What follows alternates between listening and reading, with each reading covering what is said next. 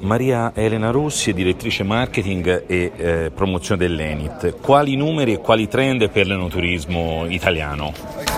I numeri attuali ci dicono che uno straniero su quattro eh, si muove con una motivazione specificamente enogastronomica eh, e che un, due italiani su tre quando viaggiano hanno in Italia eh, sono spinti da elementi di enogastronomia o di conoscenza territoriale specifica di prodotti prodotto tipico.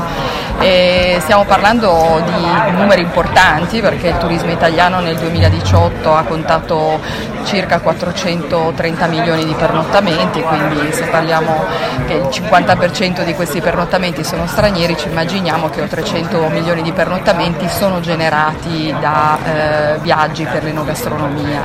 Eh, le tendenze eh, sono fortemente legate a quello che oggi si chiama turismo dell'esperienza, quindi eh, maggiore approfondimento della conoscenza eh, di quello che si fa, conoscere il backstage, cioè da dove viene un prodotto, vederne la produzione, conoscerne anche i fautori, quindi da questo punto di vista eh, dire, c'è una necessità anche da parte delle nostre imprese dell'agroalimentare di eh, essere più portati all'accoglienza di quanto non fosse in passato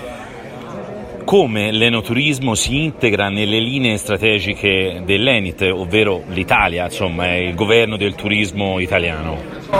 Eh, il mm, piano annuale, il piano triennale che abbiamo appena approvato in Consiglio di amministrazione proprio venerdì eh, delinea una visione di crescita a valore, quindi di messa a valore soprattutto dell'autenticità, della territorialità e non soltanto la valorizzazione di quello che eh, già esiste, che deve essere fortemente innovato. Quindi nel mondo della, dell'agroalimentare dell'enoturismo e, delle, dell'enogastronomia è evidente che eh, c'è già molta strada fatta eh, a livello territoriale, ci sono territori regioni molto più avanzate, ma ce ne sono altre che possono invece posizionarsi sui mercati, quindi ove eh, ci sia una, eh, un mercato maturo, penso a tutti i mercati di lingua tedesca ad esempio che, sono, che rappresentano il 40% quasi dei nostri turisti stranieri, è evidente che dobbiamo andare a raccontare qualcosa di nuovo, dobbiamo cercare di stimolare soprattutto le nuove generazioni. Sui mercati nuovi,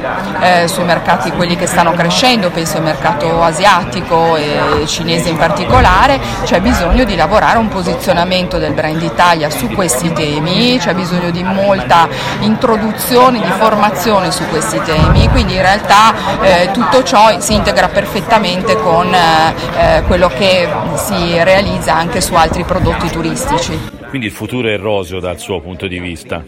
Allora, dal punto di vista della crescita io distingo appunto a volume a valore, dalla crescita a volume vediamo che c'è una tendenza generale di crescita che non può che proseguire. Credo che la, la sfida sia quella di ge- lavorare noi a generare flussi che portino valore e questa è una sfida, quindi su questo sono ottimista ma c'è molto da lavorare. Grazie.